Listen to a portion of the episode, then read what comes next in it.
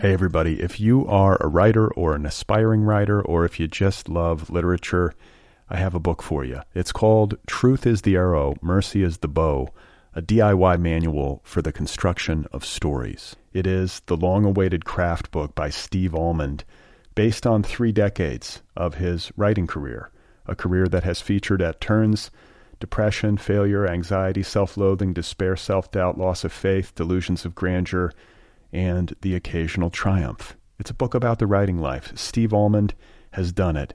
He has embraced it, the full catastrophe, and he has lived to tell about it. The Boston Globe says, quote, This isn't just a book about writing, it's a book about honesty. And Richard Russo calls it, quote, one of the best books on writing I've ever read. It's also the funniest by a country mile. Once again, it's called Truth is the Arrow, Mercy is the Bow, a DIY manual for the construction of stories by Steve Almond, available from Zando. Go get your copy right now, wherever you buy books. Hey, you guys, today's episode is brought to you by the Litbreaker Ad Network. Litbreaker brings together the finest literary communities on the web with breakout brands, publishers, magazines, and other advertisers. It's an ad network for book people, for publishers, for authors, and for literary content providers. The Litbreaker ad network serves 5 million ads per month to nearly 1 million unique readers for dozens of happy advertisers. Do you run an online magazine or blog? You should check it out. Are you a publisher? Are you an author? Do you need to get the word out about a book?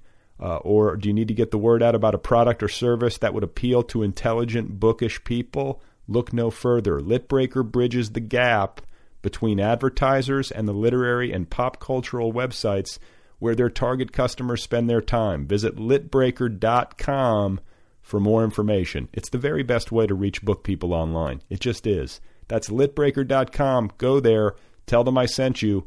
It's an advertising network for book nerds. Go and advertise on it. Oh my God. You are not alone. You have found other people. You and I have a friend in common. Every stupid thing that a writer could do, I've done. I think it's really beautiful. Jesus, dude, what a struggle, you know? It was incredible. You know, it's like your head exploded seeing what was really there. And now here's your host, Brad Listi. Just one person at just one time. Right. Okay, everybody, here we go again. This is it. This is other people. This is two people trying to connect. This is a third person trying to feel connected. How are you? I'm Brad Listi. I'm here in Los Angeles. It's nice to be with you. I hope you're doing well. Uh, I've got a good show for you today. I'm very excited about it. Aaron Gwyn is here. Aaron Gwyn. He's got a, a new novel out called Wynne's War. It's available from Eamon Dolan, uh, an imprint of Houghton Mifflin Harcourt. Uh, Esquire magazine hails him as one of America's best young writers. So he and I are going to be talking in just a little bit. Uh, as for me, I don't have very much to say today. I'll be really honest with you, just because that's been my tendency on this show, and uh, I've talked about this on this show. Uh, my wife and I just had another miscarriage, so that's what's going on. I don't feel like sitting here doing a monologue and uh, pretending otherwise. I hope you can understand that. I'm not going to play piano music. I'm not going to uh, dwell. I don't want to spoil the party or spoil uh, Aaron's episode. But if you hear it in my voice, if you're wondering why I'm being short today in the monologue, it's been a shit week for me and for us. And uh, that's four in a year. And that's too much. So uh, let's just do the show. Let's just do the conversation. This conversation, uh, thankfully, happened before all of this went down, so it's not uh, it's not weighted by any of it. And Aaron uh, was really great to talk to. So let's get to the show, and uh, let's get me out of the way so I can go like uh, punch the wall. I don't know what I'm going to do. I feel like punching things. I'm not actually a puncher. I don't know how to handle this. You know what do you do? You just sort of like grit your teeth and go through it, and then eventually uh, you feel better. I do know that. That's one of the things about going through this multiple times. But it's like, uh, how many times? How many how many punches do I have to take? You know, do we have to take? It's harder on my wife than it is on me. So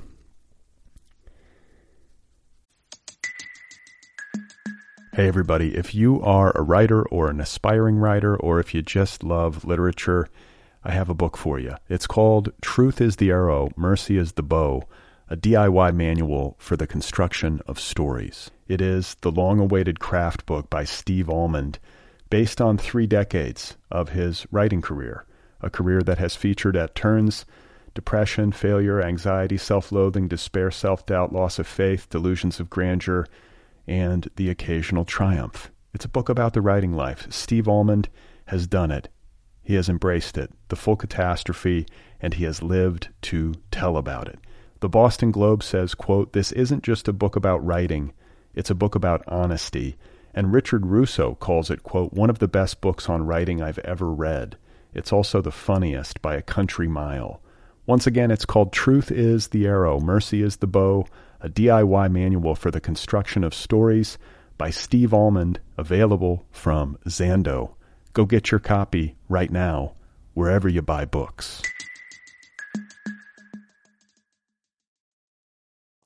Let's do the show.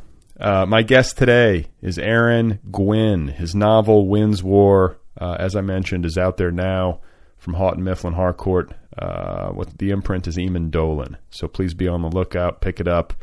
Uh, it's a terrific yarn. Uh, here he is, ladies and gentlemen. This is Aaron Gwyn, and uh, his novel, one more time, is called Wynne's War. Out in the middle of nowhere, man. Um, we had a quarter of. Um, you know what a section is? A section of land. I mean, uh, only only from the perspective of like an airplane looking down. Okay, right. so we had an entire one mile section um, everything but a quarter of that. So we had 360 acres. Uh, and then all my friends were farm boys who had, you know, who lived on ranches and everything. So, you know, we just did, we sort of did whatever we wanted, you know, uh, growing up. You know, we rode dirt bikes and three wheelers and hunted and fished and swam in the pond all summer. And okay, so how early in your life were you armed? Uh, let's see. I remember the first time I shot a pistol I was five. Okay, that's young. So with my, yeah, it was yeah, it was young. I can remember I was uh, with my granddad and his father, and we were out shooting, and he, I, I, I mean, I was so young, I wasn't even strong enough to like hold the pistol up. Yeah. So he would he would be he was covering my ears with his hands, and then alternately like reaching down and um, like raising my hands up from underneath because I was you know dropping the pistol. That's got to just seem insane to well, to folks in cities and everything. I mean, I I recognize that. So, but I mean, that's what I was going to ask you about because I'm somebody who's like terrified of guns. I don't understand. Right. You know, I don't get it. I, I right. I've shot one when I was in high school. Right. Uh, like I went to a, a shooting range with my friend who had like his grandfather's World War II rifle, and like it just always scared the shit out of me. And then I, I shot I shot a, a pistol in college, like you know, in a canyon in Colorado. Like, right. It was just like a random thing. Somebody had a gun, but um, it never got into it. But like, I mean, it, when you're out living out in like ranch, uh, on like a giant ranch in the middle of nowhere in Oklahoma, you know, that culture, people are into guns. They're like, very much into it. You know, we hunted and fished. We weren't, we weren't the biggest hunters. My family, we did it, and uh, you know, we would deer hunt, squirrel hunt, rabbit hunt, and all that but you know we ate what we killed but i mean i had friends that that's i mean they lived for it uh, my best bud back in oklahoma that's that's he completely structures his life around being able to go out and hunt i what, mean and they what, hunt everything the, what's the joy like what but like this is where i always wonder because like i have, right. a, I have a cousin who uh, lives down in Alabama and like loves to hunt. Like, will get right. his crossbow out, or his you know he loves right. to just go sit in a deer stand and like kill deer. And like I. Uh, I'm a vegetarian, right? Who would right. like start crying if I had to kill a deer? I don't get it. Right. Well, it was, see, it was never for me. It was never a joyful thing. I never got into it like that. It was just something we did. I I much preferred going out and like practice when I was a kid and you know shooting at cans and that that sort of stuff. Right. Um, and so like you know getting up at four in the morning and sitting in a fucking deer stand that sounds horrible. was it's I mean I thought it was, I thought it was just boring. Yeah. Um, so I it was never for me what it is for my buddy Clint. Uh, he but and he doesn't just go sit in a deer stand like he goes on these stalks and like you know he's constant like he'll go to these uh, on these hunts in like New Mexico and climb up the side of a mountain and all this shit to get an elk and so I mean, he's into it, uh, into it uh, for the adventure of it all. He is in with some guys in uh, southern Kansas, out in the middle of nowhere, and they hunt coyotes with greyhounds from the back of pickups. Jesus. what, the, what I don't even know what that means. So you what you Okay. send, you send a greyhound out to track the coyotes? Okay, it's it's it's more extreme than that, right? So they have got all these like pickups and everything, right? That they've totally road warriored out. And they will, and so they're out just on like the prairie, and they will be running these trucks like 40, 50 miles an hour. And they have these uh, like dog boxes in the beds of their trucks with greyhounds, right? And so the greyhounds are in the beds of the trucks, and he, they have latches, and so they'll like uh, a rope will run from the latch up into the cab, and they'll cut they'll they'll you know get a pack of coyotes start to cut them off and when they get alongside them they'll pull the rope. The dogs will come out of the back end of of the like pickup and just like go for these coyotes. And they train them these greyhounds so well that like they have one dog that that's the tackler. They have another dog that's like the throat dog. I mean it's so freaking specific. And the, i know. And they and it's all they do. They like you know they have their jobs and everything kind of worked out so they can they can go coyote hunting that weekend I, I you know, I, I guess to each their own. It just seems it seems like such a a gloomy thing to do. Like let's go kill some animals. but uh, right right but you know, I guess like this. I mean, this is a thing too. Like I have to give, I have to allow for like uh, difference of perspective and difference of experience because I, you know, I didn't grow up on a ranch. When you're growing up on a ranch and you're actually immersed in um, that life and you're around animals all the time, like you know, like what was that like? You're, you know, you, you work. I'm assuming you were helping to work and uh, oh yeah work the land. Is that how you say it, or you know, work the Work- cattle? Yeah, I was. When, by the time I got to be about eleven or twelve, we had gotten these Brahma cattle, and Brahma are show cattle. So you're, you know, they're just big pets. You know, you don't. I don't think anyone eats Brahma cattle un, unless they're, I don't know, they're really expensive cows. Anyway, so our our ranch was called the Crosswire Ranch. You know, we had our brand and all that kind of stuff, and we were trying to build a reputation as a ranch. And so my job was to like work with a calf over the course of the season, then take her to the county fair, show her, and try to win, you know, a prize, uh, and you know, gain some kind of acclaim for our ranch and all that kind of stuff. That was the big plan. I was. Uh, I was small for my age, and so like the calves were always, you know, had several hundred pounds on me, and they jerked me around and everything. So it was like at the time, uh, it was kind of murder for me, Yeah. and I was just like, you know, there are parts of it I really liked, and parts of it like, oh great, you know, I got to get up at six o'clock and feed the cows. I gotta, I gotta go water my calf. I gotta, you know, all that kind of stuff. So, I mean, it, chores, but then a lot of it was just like, you know, play, um, and the, and I don't know. We spent a lot of time outdoors. You have siblings? I don't. I w- I'm an only child. Okay, okay, so you're an only child on this what, Right. three, like almost 400 acre piece of property. Right. You got buddies. Your parents, like pretty. I mean, your parents have to be pretty lenient uh, when you're. I mean, what, what what what kind of trouble can you really get into? I guess you could like wreck your three wheeler or whatever, but all yeah that's the thing right so like uh, i was raised by my grandparents and they were Oh, wait, very wait, you said Yeah. your, your grandparents raised you? yes So where were your folks? my father was killed when i was 18 months old Oh God, I'm sorry. What happened? yeah he was run over by a train in tulsa oklahoma Holy shit. Okay. um, his pickup stalled on the tracks of the Frisco Railroad, and uh, he had um, borrowed a pickup because he was helping some friends move, and uh, the pickup got stalled, and then the what are they what are they called? The little barriers came down, so he was with a friend, right?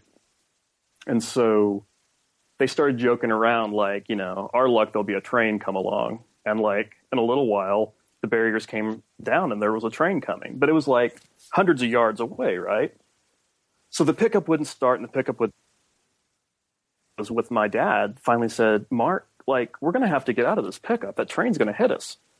And my dad's like, "No, I can get it off the tracks. I can totally get off the tracks. Like I'm not gonna like go to my buddy and tell him I, you know, got his got his pickup run over by a train." So eventually, the the guy in the, the guy's name was Bill. Bill like got out and walked away and screamed at my dad from the side of the pickup, the side of the train tracks until the train hit him and killed him. Oh my god! You see, your dad just wasn't going to abandon that truck. No, nope. Shit. Because I was going to say, it's like you know, you hear about things like that happening, and it seems like well, you know, trains move fast, but you can see you can see them coming, you can hear them. Oh yeah, no, they they. I mean, they watched it from, you know, a long ways away, and he just wouldn't let go. He wouldn't let go of it. That's. I mean, that seems pretty bullheaded. Yeah, yeah. I would have done the same thing though. or you have that same trait.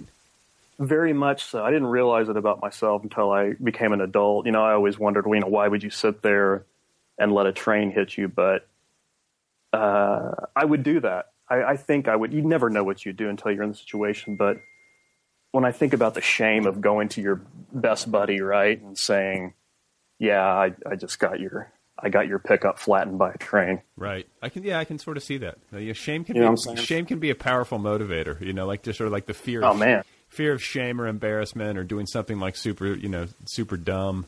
it's huge. And I think getting your friend's truck flattened by a train would would qualify. Yeah, yeah. And so, you know, my mother, so she's a widow at 22, 23, and that really sort of fractures her life. Uh, and so I to live with my grandparents when I was a toddler and and ended up just staying. So that was her that was her parents. okay. And so yeah. So I, that's Did you have a relationship with her growing up? off and on really vexed you know like she she never really recovered from from all of that with my father Yeah. You know. That's I mean I mean that's that's that's a tough blow. And she was young too. I mean, mothers back in those very days. young My mom had my my sister when she was like 22. I think about myself at 22 and it seems mind-blowing. Like what in the world? Oh what were what were people doing having kids at i that can't age? imagine dude i can't imagine i can't imagine i mean i was not i was not prepared to to be in the like you know boyfriend girlfriend relationships i was in when i was you know 22 much less Yeah. you know, to have had a kid i can't imagine So, do you have kids now? i don't You don't. i don't Okay. Married or anything or just i was married and now i'm not and i have a girlfriend Okay. Okay. so yeah Wow. So, did you get along with your grandparents growing up? Yeah, they're great. They're great. They okay. So they stepped up to the plate. Oh my gosh. I mean, like as far as, you know, they were concerned, they were my parents. I mean, they were um my mother was an only child. Uh and so, you know, my granddad never got to have a son until I came along and then, you know, he got to do all the stuff that he didn't get to do with my mom. Right. And he's got this ranch. It's perfect. He's got like some some. No. It's great. Totally. That's totally. that- no wonder he had you out shooting a gun at age five.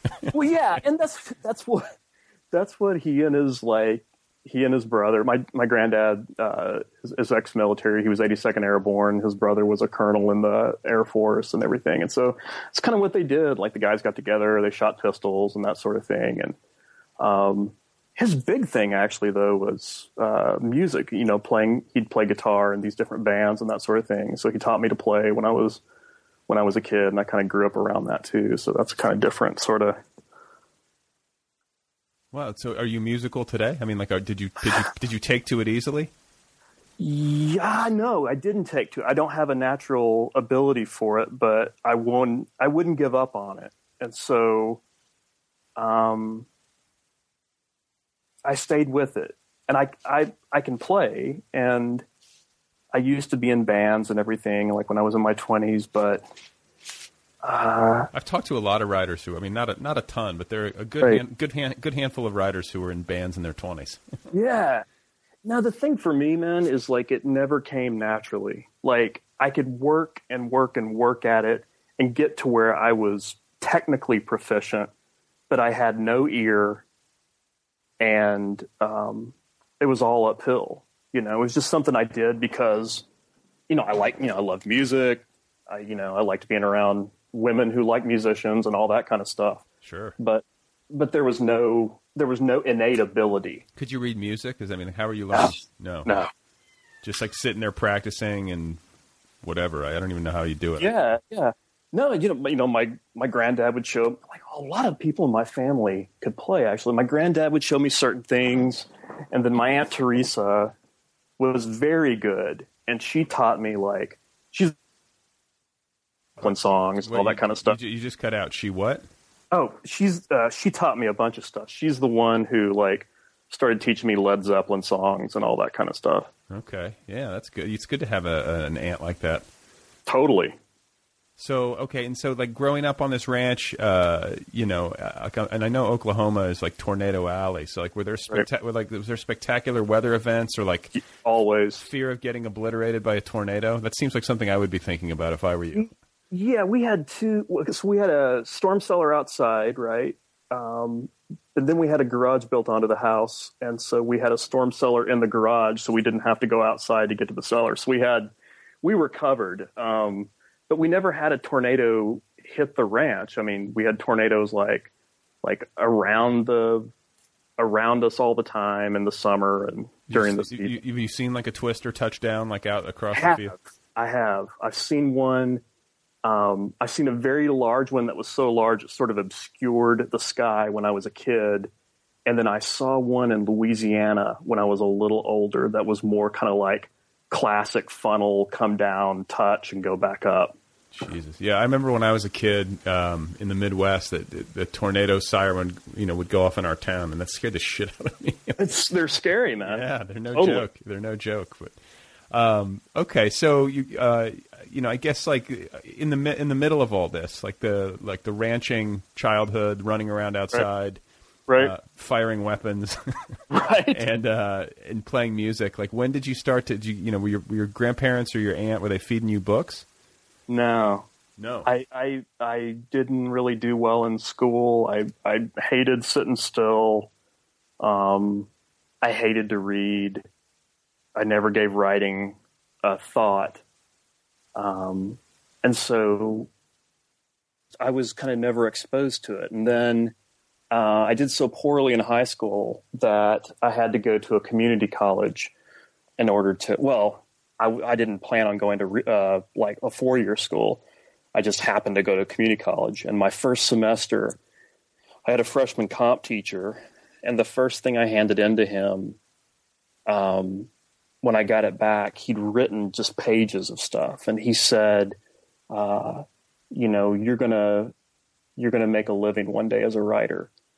I mean, he might as well tell me I could fly, I, but you know, f- from whatever I had written, I mean, he said, "You've got a you've got a real gift." Um, and so I was f- more flattered than anything else. No one had really encouraged that in me. Did you have any inkling of it before then? No, Nothing. Were you, were, No. you, were you like a movie freak or TV watcher? Mm, I mean, Or was there like a was there like a, an oral storytelling Oh. well, tradition? I mean, very much, and there was very much the oral thing. Uh, my my grandmother was one of nine children, and so like I was constantly around her brothers and sisters, my great aunts and uncles, and they were they were all storytellers. Um, so if it if it is passed down from something, that's where it comes from. Um, but yeah, so anyway, so he uh, the uh, my comp teacher had me come see him in his office. what, and- what the fuck did you write? what was this? I know it was just like a personal. It was just like one of those like you know standard like personal essays. You know, I can't remember what it was about. You know, Yeah. it was just, but uh, he like explained to me what I had done, um, and then he said, "I'm not going to have you do the rest of the essays that the class is doing. I just want you to write for me." So I just started writing whatever for him, and he would give me feedback and then give me books. so he would give me. I think the first thing he gave me was uh, The Stranger, right? And so my interactions with him, uh, you know, caused me to be a voracious reader, and so I just started. At that point, I started gobbling stuff up. That's you know, it's like I can't tell you how many times I've had that exact scenario in some form uh, be described to me, where there's a teacher who told uh, a writer to be that they could write. It's amazing Right. how how important a teacher telling you that you're good at something is when you're when you're a student. it's kind of amazing. You know, I like when I was in grad school, uh, I taught comp, and uh, you know, was around grad students who were really cynical about it. You know, and they couldn't believe they had to teach composition, all this kind of stuff. But for me, it had been such a conversion experience that uh, there was no way I could be cynical about it. I was like, "Holy crap!" I mean, this. If if I hadn't met Robert Hill, I mean, uh, I don't know where I'd be right now. I mean, like, and at that point in your life, I mean, if you weren't, if you were kind of like a, a shitty student and you weren't Right. focused on school, and then you're at community college, you must have been searching for like something. Like, what am I going to do? Like, did you have any thought other than like, like prior to meeting Robert Hill and prior to Right, getting this right. great feedback, were you thinking like, oh, I'm just going to get a two year degree and then go back and run the ranch, or were you, what were you thinking? I was thinking, well, I was hoping to be a rock star, right? I was right. hoping, Yeah. you know, that I was going to be, you know, the next Eddie Van Halen, but that was, there was already an Eddie Van Halen. Um, and I wasn't, uh, making any progress in terms of like originality or ingenuity, uh, with that. And so I think that, I think if my whole Eddie Van Halen plan, uh, fell through, I was going to join the army. I think that was pretty much going to be my path. But things took a turn. Things took Robert Hill. Robert Hill. Yeah, I mean, and God knows, like, how old? How old are you? Like, if you don't mind me asking, because that would have like you could Now? Oh yeah, I'm 41. Okay, so you, but I mean, had you joined the military, you could have uh, feasibly been sent off to battle. You could have. Yeah, yeah. We we uh, were in the Gulf War. I think the next the yeah the next year. Right. So there you go. So that to totally changed your life. So Yeah. um, so you start to read. You you you have this innate kind of uh, feel for narrative and storytelling, and uh, you know, if you were a bad student in high school, it could did, did the English classes come easy at least? I mean, did you have technical proficiency in terms of uh, grammar and usage? I mean, I could I could read well. Uh, I could always read well. I could write well. Um, I would get in trouble because I couldn't diagram sentences. I couldn't tell you what the predicate was, right? And so the whole, like, the nomenclature completely escaped me. And f- so for me, English was the place where you diagrammed your sentences. English wasn't the place where you told stories, talked about character, and all that kind of thing. Yeah. Like so, and what kind of school did you go to if you were living out in the middle of nowhere? A little country school, uh, Varnum Elementary and Varnum High School, which is, I mean, it's kind of great in a lot of ways. Um, and I don't know that that there are those little schools like this anymore, but uh, a good percentage of the faculty were Native American. A good percentage of the students were Native American. Did you ride? A, did you ride a horse to school? I- I- it's a fair question. I man, I should totally play that right. Yeah, I rode a horse to school. I saddled Duncan in the morning, rode out before the. And like, I mean, how good are you on, on Yeah. a horse? Are you pretty good on a horse? Oh, no, I'm terrible. You are. Yeah, I've, Dumb I've ridden. rider. I've ridden a horse a few times, and uh, it's a little scary. I mean, you got to it know, is. you got to know what you're doing. I was in uh, I was in Cuba years ago. Right. Um, I went down there through Mexico just to check it out, and you know, it's the whole like Forbidden Island or whatever. And uh, we went like we were at this hotel in the middle of this national park, and you know, it, it, it's the one hotel, and Right. horseback riding was like an option, and it was cheap, Right. and we were like, yeah, let's go for a horseback ride through this park. Well, the guy is like this like leathery Cuban cowboy dude shows up with like six like bony horses. And, and I mean, like, just there's no waiver, you know, like nothing. You know, you just get on a horse, and this this guy takes us out into the park and starts whipping these horses in the ass, and oh my gosh. like takes off at a full gallop. And I mean, I am up in the stirrups, like holding on for dear life. yeah. Like, Of course. I mean, I I don't know anything about horses. I mean, literally, it, it, it might as well have been my first time ever, and I was at a full gallop, like just tearing through this national park. it was, It's it was- amazing. I'm lucky to be alive. You forget. I mean, you don't realize how high up Yes. a horse actually is until you're, you know, astride one, and then you're like, you know what? If I were to just like fall off a a wall that was this high, it would suck. But this, you know, now I'm on an animal that weighs, you know, half a ton or or two tons, and you know, It's mo- it's moving at like what? I don't even know. Thirty miles. thirty an hour? miles an hour, thirty five miles an hour, right? Or it could. Yeah. So, um, but you you didn't like. I mean, was that something you were expected to know? I don't think. I mean, we we had horses because my granddad thought of himself as a cowboy, and we had a ranch, and so, you know, our thing was cattle. But you know, well, we're not going to have a ranch without horses, so there Yeah. were horses. Okay. It was kind of one of those deals. And and you know what those ranches like like uh, I had a, a good friend in, in college whose dad owned a big uh, farm like a big wheat farm I think it was Right. out in uh, western Kansas and you know f- like ranching and farming can be lucrative to have like those big huge chunks of property and to be working you know at at a, a, a big scale like was it a good business or was it tough No, no, no. It was. Um, my grandfather was a pipeliner by trade, right? So he was, a, he was a union welder. So he would go off to Israel, or he would go off to Turkey, or he would go off to. Wait, can you hear me? yeah I can hear you go ahead Yeah, yeah. So he'd go he'd go off and work these pipelining jobs and make a bunch of money and come home, sink it into the ranch, sink it into cattle, and then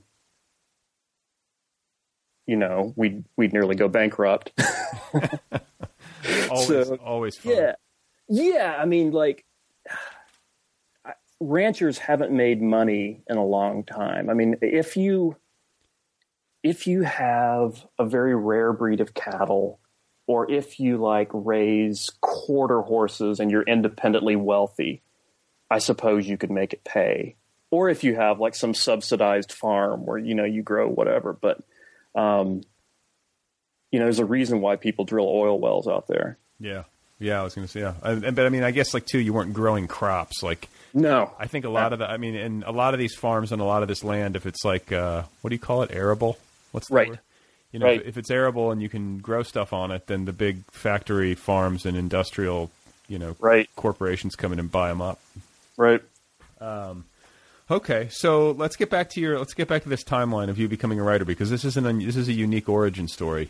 Okay. Um, you read The Stranger. Like, what other books in those early days? yeah, you're gonna you're gonna you- love this. Were you given like, and what really, Okay. what really split your head open? Okay, so check this out, right? So I read The Stranger. I go back to Robert Hill. I'm like, you know, give me something else. He gives me uh, A Death in the Family, right? And so, I, and I'm, and I also start taking one of his literature classes where we're reading like, I don't know, masterpieces of American literature or something like that, kind of a survey sort of thing. And so Robert had gone, he had gotten his PhD from University of Tulsa, Tulsa University, um, when Tulsa was this, I mean, what it was known for in terms of English was James Joyce studies. So if you were, if you were like, you wanted to be a Joycean, you went to Tulsa, Oklahoma and studied under Tom Staley at the University of Tulsa. They had this incredible library and all this kind of stuff, right? All these Joyce scholars, Margot Norris and everything. So, uh, Robert would always talk about Ulysses. So I'm 22. yeah, I'm 22. I have read like, you know, a handful of American lit. Uh, I've read, you know, The Stranger, I, The Plague, The Fall. Um, I've read The Odyssey and Hamlet and a couple of other Shakespeare plays. And I'm like, I want to read Ulysses this summer. And he's like, all right. I was like, you know, I want to see what the big deal is about. You know, you're, you're always talking about it. And so I didn't realize how generous. I mean, I realize now how generous this is, right? So, you know, this is not for pay or anything like that. He takes the summer and he puts together um, an 18, was it 18 weeks? Yeah, we did a chapter a week over the summer. That can't be right. No, that's right. Yeah, and we went chapter by chapter. And uh, I read Ulysses and I read like Weldon Thornton's Allusions in Ulysses. And we kind of had like a little seminar over the course of summer. Free. Yeah, This dude's a saint. he is actually, man. That's He- really cool. He's he's incredibly cool. He's incredibly cool. You better have thanked him in the acknowledgments. Yeah, oh, yeah. I mean, my in my first book, yeah, I think he's in there. I I give him credit for starting me off on all this kind of stuff. Yeah. So Uh, so yeah, by that time I'd read like a couple of Shakespeare plays, a few Camus novels, the Odyssey, and, pro- and like a prose translation, and Ulysses. But I mean, you know, you might as well swing for the fences early, and that's a good Well, fa- that's a good foundation. Well, and it's a weird thing, right? Joyce is one of those writers that can give you the illusion of an education, right? So just by having studied Ulysses, I mean, it's the same thing with like Thomas Pynchon or somebody like that. You know, really getting into Gravity's Rainbow over the summer, which, by the way, we did the summer after we did Ulysses. It gives you it gives you the illusion of having an education, not the education itself, but No, yeah, I, I feel I understand what you're saying. Like, I haven't gotten like deep into those guys. I mean, I've read some of both, but I never, you know, I never did like an 18 week seminar. Uh, Right. I haven't gotten all the way through Ulysses, but like when I read um, Gore Vidal, you know, Right. you, can read him in bulk and be like, okay, I understand history now, or American right, history. you right? know. Oh yeah, It Yeah, definitely those- definitely gives you that sense of scope, and if you, you feel like he's done the work, you know, right. uh, and he's he's sort of laying it out on a platter for you. and these encyclopedic kind of guys, right? You know, like Gore Vidal's like that, or someone like Shelby Foote. You know, uh, I think Don DeLillo can have that kind of like, Yes. Like Right. you, you just get the sense like okay they've read everything right? Yeah, and digested it. yes Right. they read everything and they understood it and they remember it Right. and and they know how to like talk about it for me but um, so did you go to Tulsa did you wind up No. no okay so where, where No. do you where do you go you leave So this yeah, I go from this uh, community college uh, to a little state school in Ada, Oklahoma, East Central University, and got a bachelor's from there. And then I applied to um, Oklahoma State uh, to do a master's, just a straight lit master's. And it, when I was there, Brian Evenson was the fiction writer okay um, and you know I fell in love with his work. I became friends with Brian. Um, I, do you know his his work? yeah I mean I'm familiar with him but like you know not super He's a he, he's a really I mean he's a writer's writer. He does some some of the most interesting and like sort of bold things of anyone out there in contemporary fiction. And I re- I knew that he was special and he was very generous and I learned a ton from him and the yeah, the year after I graduated or the year I graduated uh, with my, my master's, he got a job at the University of Denver uh, in their creative writing program, and they do a PhD in creative writing. So uh, the year after I graduated, I followed him there and did um, a PhD in creative writing. okay so you got your doctorate Yeah, and you lived in Denver I, I went to Boulder for undergrad so I know that neck of the woods oh man, yeah, it's great. I love it. I Oh, loved yeah. Denver's not a, Denver's a cool city I think it's an it's, It's an a up great city. it's an up and comer Yeah, totally. I love it. Um, okay, so you got your PhD in creative writing. So like once you once you got bit by the bug, you were done. I was I was all in. Okay, and then over the course of what was this like a decade between community college and PhD? Uh, yeah, yeah, right.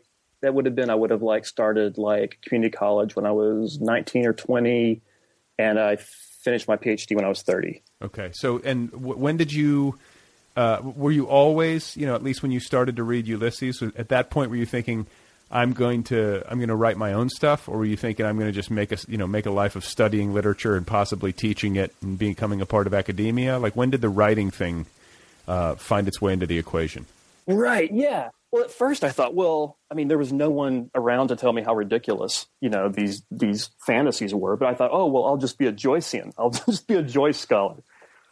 And so uh, that was in my head. It was up in my head up until the time I went to Oklahoma State.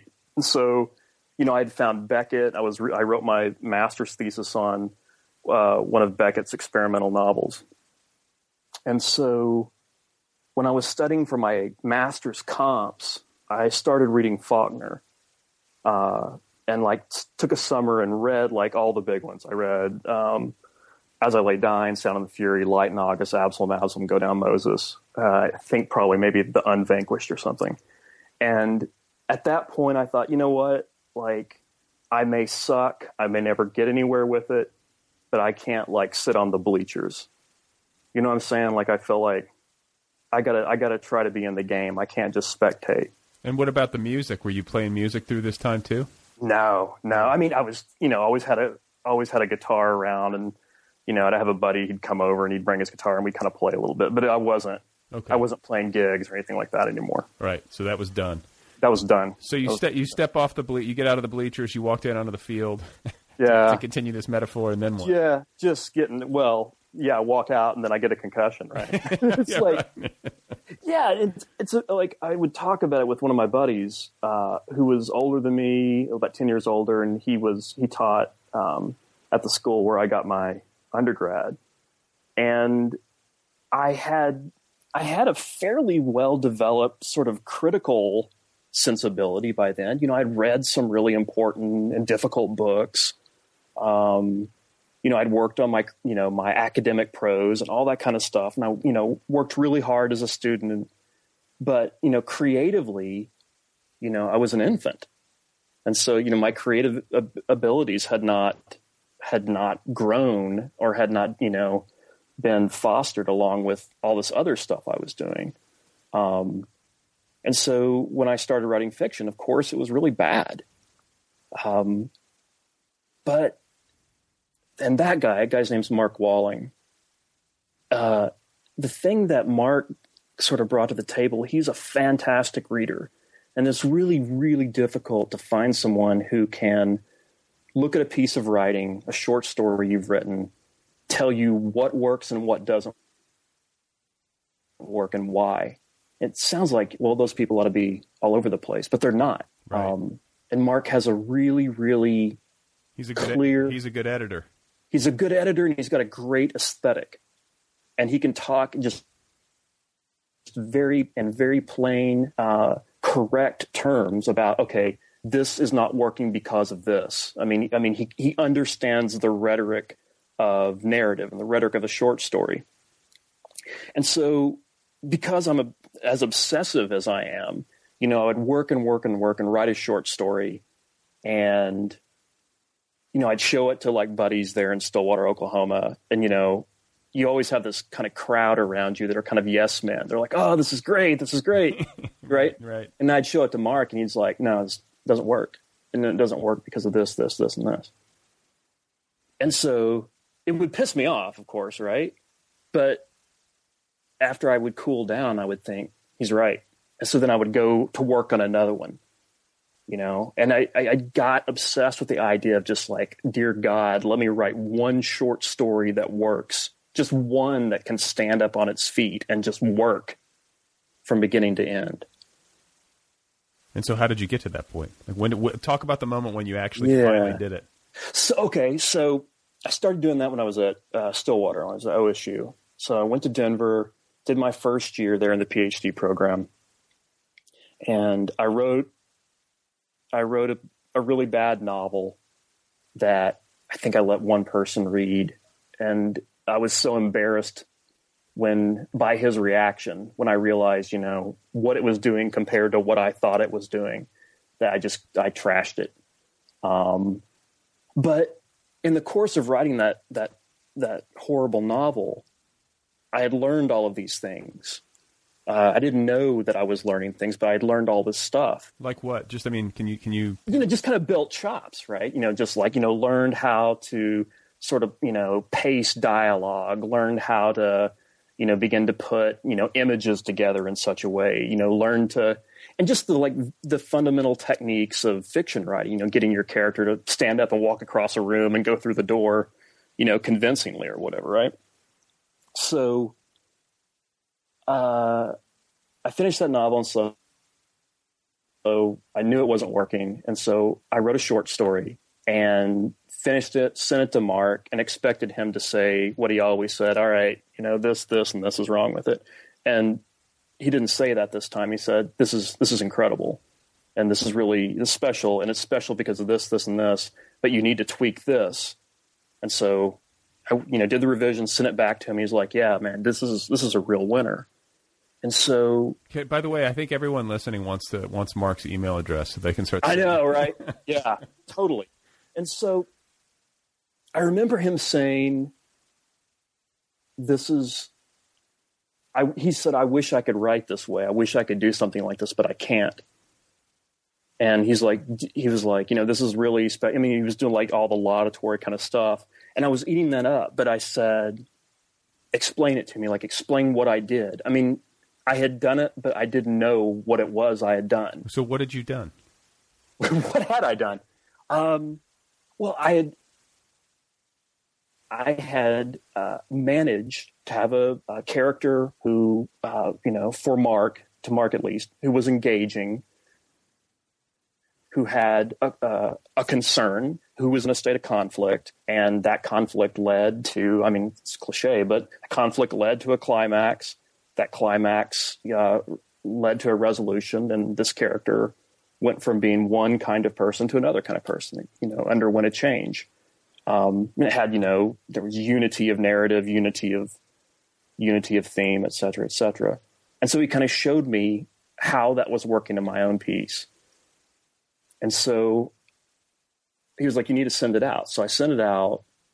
That got taken by a literary magazine, and then that got selected by New Stories from the South.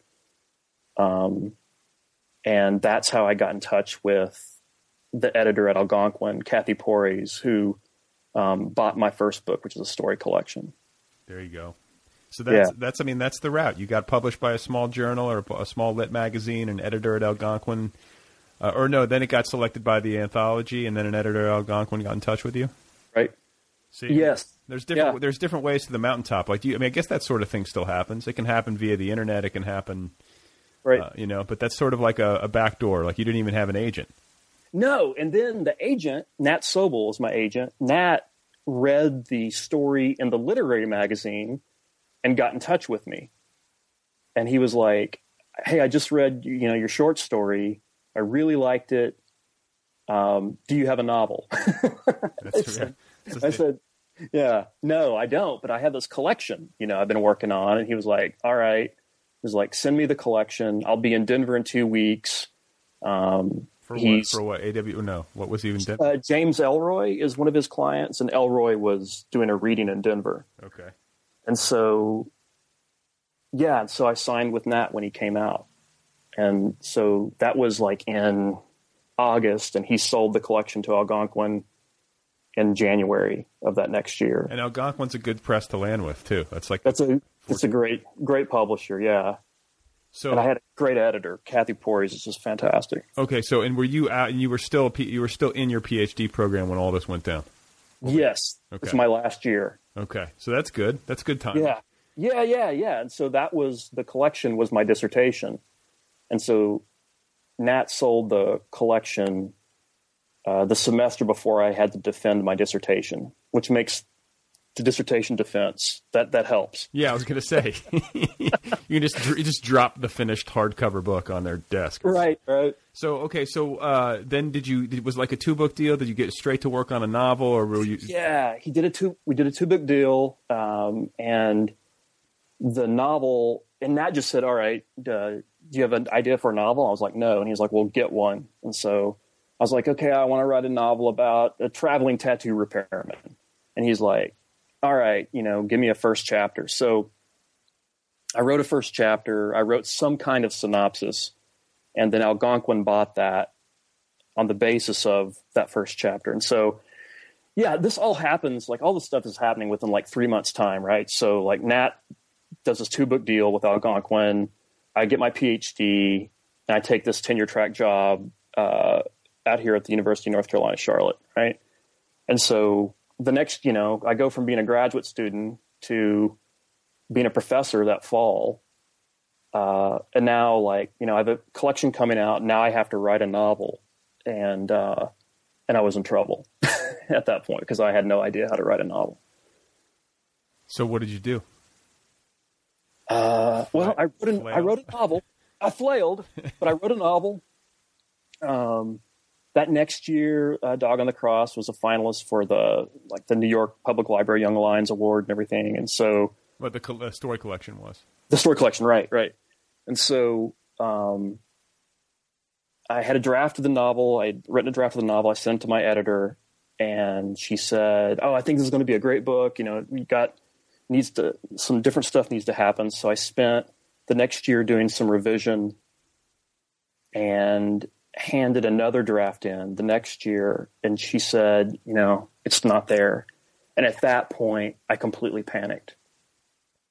Like, And I just- so, but I mean, like, in what what form did that take? Like, you mean just like a quiet, controlled No, panic, or I like mean, a, a like- fetal panic? A eh, pre- yeah, pretty fetal. I mean, I just saw these. I saw my years stretching out into the future, right? Where like, I you know I slave over a novel. I hand it in.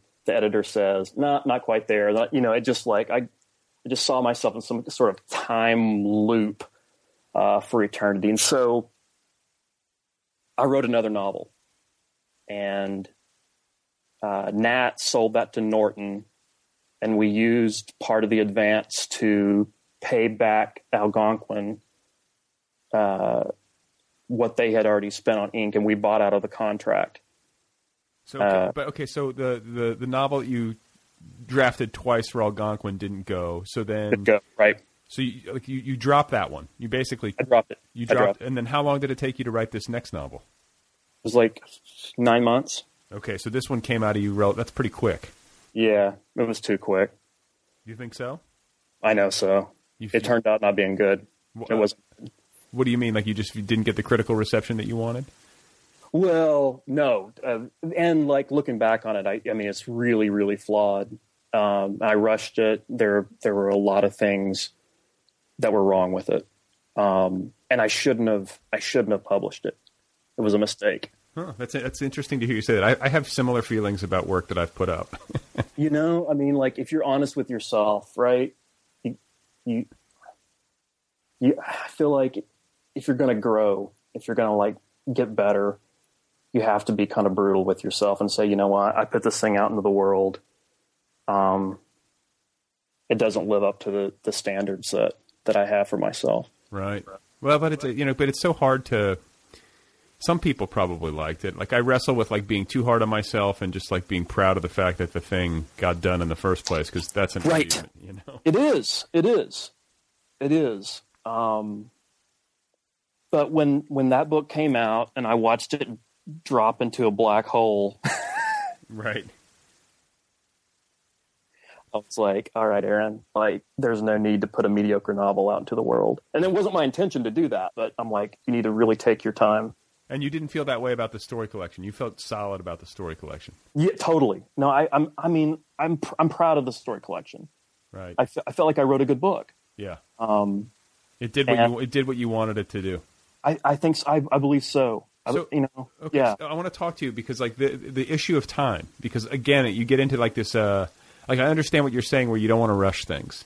But Right. there, there's also like that endless time continuum that you talked about, where you can find Right. yourself like spinning your wheels interminably in the, Right. in the in the search for like in the futile quest for perfection or whatever. So, Right. you, you know, when you got to Wynne's War and like you sat down to write, did you have did you tell yourself, okay, like I'm not finishing this for at least two years, or you know, how do you how do you manage the time aspect, and how do you get to the point where you feel like you've uh, done everything you could do to make it That's great? a great question. I, you know, I think with with the new novel, and as soon as the first novel hit, like as soon as it was in bookstores, I was like, I've made a mistake. Before it was in bookstores, I was like, I've made a mistake. But I, Did you tell anyone, or were you just yeah, you did? no. But you know, like the girlfriend, uh, the, the the woman I was dating at the time, she, you know, was like, "Oh, you're just being too hard on yourself" and that sort of thing. And I was like, "No, I'm not. Uh, it sucks." But with Wynne's War, I was really finding the story. I was really like down in the the trenches with it the entire time, and so I felt I felt a sense of what it would need in order to work, and and and like I have the opposite sort of feeling about it as I had uh, than I had from The World Beneath. I, I mean, I'm I'm proud of the book. I'm not saying it's like the greatest novel in the world or anything, but I, you know, it's it's it's a piece of work that I'm proud of. I'm sure it's flawed. I'm sure it has problems and all that sort of thing. Um, but you know, Well, it's, I, a, it's a great conceit. I mean, like I, I feel like the the concept of the book where you're you're uh, like I was reading a little bit about the origins of it and like like the way that you conceptualized it as like a collision between uh, a war novel set in Afghanistan and a western, which Right. Right. you like it's it's one of those things where when you like you never think of it and then you hear someone say it and you go that's a fucking great idea because you know the war in Afghanistan uh, there is sort of like a wild west like that is an unt- untamed moonscape Oh my gosh. you know and people are on people are on horses and they're out in the middle of Right. nowhere and you know it's not Right. like you, you know like you have like the you know the the European theater in World War II or the Right. Pacific theater or like Vietnam you know is obviously like a jungle uh, warfare environment but uh, you know the, then you have these uh, these wars in the Middle East and they're fought on terrain that uh, invites comparisons to like old spaghetti westerns almost Oh man, and you think about it, right? I mean, so you got this rancher, big rancher, a lot of cattle. And then one day the bandits came and they burned down two of his bunk houses. And so then he formed a posse. And, you know, he said, you know, I want you to go bring down this bandit and do whatever you have to do. Right? I mean, that's that's what we've been in as a country for the last 10 years, yeah. Yeah. Right? it's just like it's such a I mean such a relatively small number of people caused like an entire nation to lose its shit. That's basically Absolutely, absolutely, absolutely. And you know, it's it's the classic thing of some horrific uh, catastrophe is visited on a people, and how how do the people respond to that catastrophe without perpetuating the horror themselves? Right. right it's a good question That's always the crux. That's always the crux of it, and it's it's hard. Yeah. Well, and so did you go? Did you grow up uh, a fan of westerns? Like, how did you get in? You know, how did that part of Right. uh, you know your story's uh, fabric get into you? You must have at least, or at least maybe when you conceptualized it, did you say I, I better bone up and start like uh, watching a lot of these old westerns?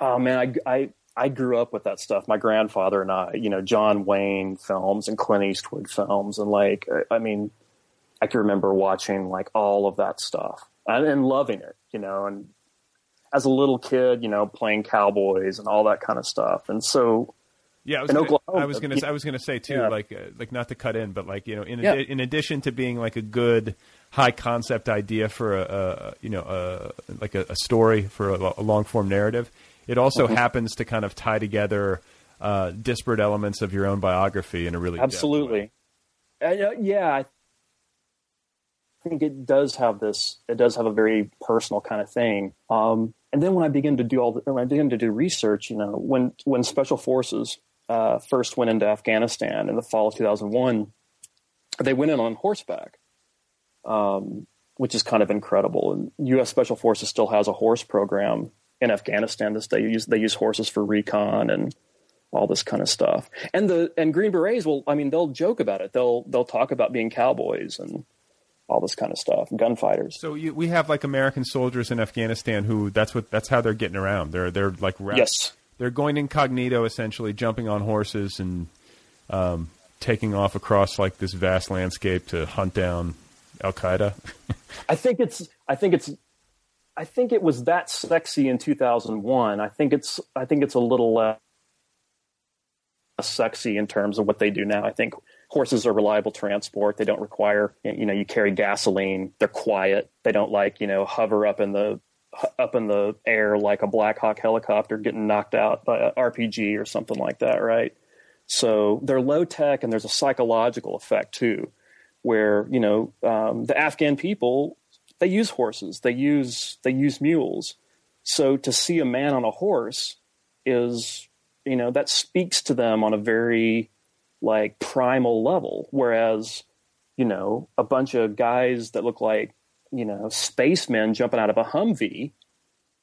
I mean that's a that's more that's more of a distant cultural thing, right? to, say the least. I mean, that's the thing about it is that uh, you know Afghanistan. It's a tough place, and it's Yeah. it's such a it's like a throwback uh, in terms of like the way that uh, the society works. It seems like it's a throwback like hundreds of years. Right. Or, Right. You know, and I, I speak from a very limited vantage point, but you know, it's certainly the the sense that I've gotten, and I, I feel like there's quite a gulf between uh, the way that they live and you know their culture and, and us Right. coming in, and I don't think we necessarily uh, were properly prepared for what we were getting into. I mean, How could you be? I mean, how could you be is the question, right? I mean, it's like uh, there's a great book, a nonfiction book by Jason Elliott called An Unexpected Light. Uh, he's a British guy who, like, right before, I think right after he graduated from whatever his whatever their version of high school is, uh, just decided to go to Afghanistan and do like a walking tour. And this is like during the during the time that the Russians had invaded and the Mujahideen are fighting. So he like got in with like these Mujahideen fighters and like went around with them and all this kind of stuff. And then he goes back. I think it's 94, right as the Taliban are coming in and start, starting to take over, um, and goes back and visits again. It's a it's a gorgeous book. It's really really amazing. Um, and they, they, he talks about you know just that thing you said, the sense of going back in time. yeah. Well, did you and you you must have had to do a lot of research. I mean, because you I did a ton of research. You didn't serve in the military. Uh, Nope. I, I'm I'm ta- I take it you didn't go to Afghanistan for like a field trip to check it. No, out. no, I did not. Okay. I did not. Probably wise, but like, what, didn't you interview like military guys and A lot of guys. Okay. Yeah, I, I talked to you know former Green Berets. I talked to former Army Rangers. I have a couple of friends. Um, I have a friend who is an ex CIA contractor, and I have a friend who's a current CIA contractor. Um, and then I have you know uh, you know friends who are 82nd Airborne, uh, 509th Airborne, Marines. Friend is a Navy SEAL. Um, so I mean, they were they were very very generous in terms of like allowing me to like badger them with all these little details. Well, and- that's the thing, though, is that like you write a book, you write a book like this, like that's the fear is that you'll fuck up the details. And I know. I mean, I know you have artistic license, but you don't want to render a world that's totally inaccurate. That's right. You know, where That's the, right. totally unbelievable. But uh, do you feel uh, like you know now that the thing's in your rearview mirror? Do you feel like you got it mostly right? you know that's that's going to be that's going to be a question for for like folks who read it and have served i feel like you know i the guys that have read it that are veterans tell me that that they feel like it's authentic um they you know i've heard, i've had people say well you know i don't know if he would have used that radio or i don't know if that would be hooked up that way but you know um the actually the the guy who wrote the Publishers Weekly review, uh, he you know, gave me this great like starred and boxed review and everything. And he got in touch after he'd done it, and he did a like a Q and A with me. And he is a retired Marine colonel, and he said, "Wow, you you know you nailed this stuff. Like I I spent I don't know how many years in the military, and and this really you know resonated for me in terms of the realism." Well, that had to make you feel good. I mean, just to, just to oh, start, just to, just to start review alone. With- Uh, well, no, and and like having this guy who you know who didn't know me from Adam, and you know had spent his life, you know, in the military uh, at a very high level. I mean that that that knocked me out. You know, yeah. I mean, so I th- that's the thing about fiction writing for me that that if it's working, if you can tap into it, that you're able to. I mean, it's like ventriloquism, right? You're able to like to inhabit someone who completely different from yourself. And how many like and, and for you with this book, uh, in terms of like the long arc of its of its gestation, uh, when did you feel like you finally got to that point? Like, were you, how many years did it take you to write it? I I did the actual writing over the course of three years. Okay, so so different different than the book that preceded it that came out in nine months. Yeah, yeah, very much so. Um, and uh, like you say, I mean, you, you go back to it and you think, man, if I would have taken another three months to develop this, or I mean, you can you can go back and kind of Rubik's cube the whole thing, uh, and think about how this, you know, one thing could have been better developed or or more fully developed. But I, you know, I feel pleased with what is there.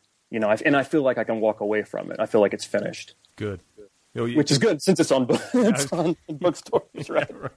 Well, yeah, I mean, and you know, you don't want to live. I mean, I think like you learned your lesson though, and I think it's like it's it's uh, refreshing to hear somebody talk honestly about. You know, having put a book out and been like, yeah, you know what, I rushed that one because I think the impulse in uh, our culture so often, especially with you know, you got a, a product out there, for lack of a Right. better word. Right. Um, is to never cop to that. You know, it's like Right. you always got to spin it positive and blah blah blah. And that that sort of talk, um, you know, the consistency of that sort of talk makes me uneasy because I Right. I suspect Right. I suspect that it's bullshit. Right. Uh, Yeah, yeah. I mean, it's like I think. I mean, there are artists out there. There are writers who you just think, "Oh my god, man, they're they got a perfect game. yeah. They're just they're they're freaking shooting scratch." But uh, I mean, there there are stories that I've published that that I feel like. I mean, I'm I feel a real sense of pride having written them. You know what I'm saying? I, I mean, you feel like you feel proud to be attached to it. And there are stories out there that I'm just like, why the fuck did I?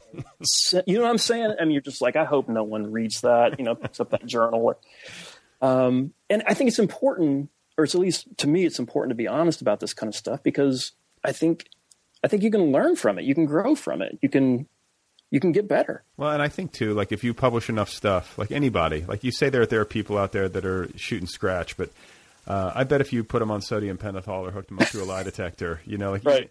even like Don DeLillo or somebody who seems like as bulletproof as that would tell you, Right. you know, uh, and, and they might even might not even need that to tell you that you know this is the one I wish I had back or this is the one I don't feel I feel uneasy about or whatever. Right. You're never gonna, you know, you, you publish enough stuff. There's always going to be something out there that I agree with that. doesn't quite measure up, and and you know what? That's okay.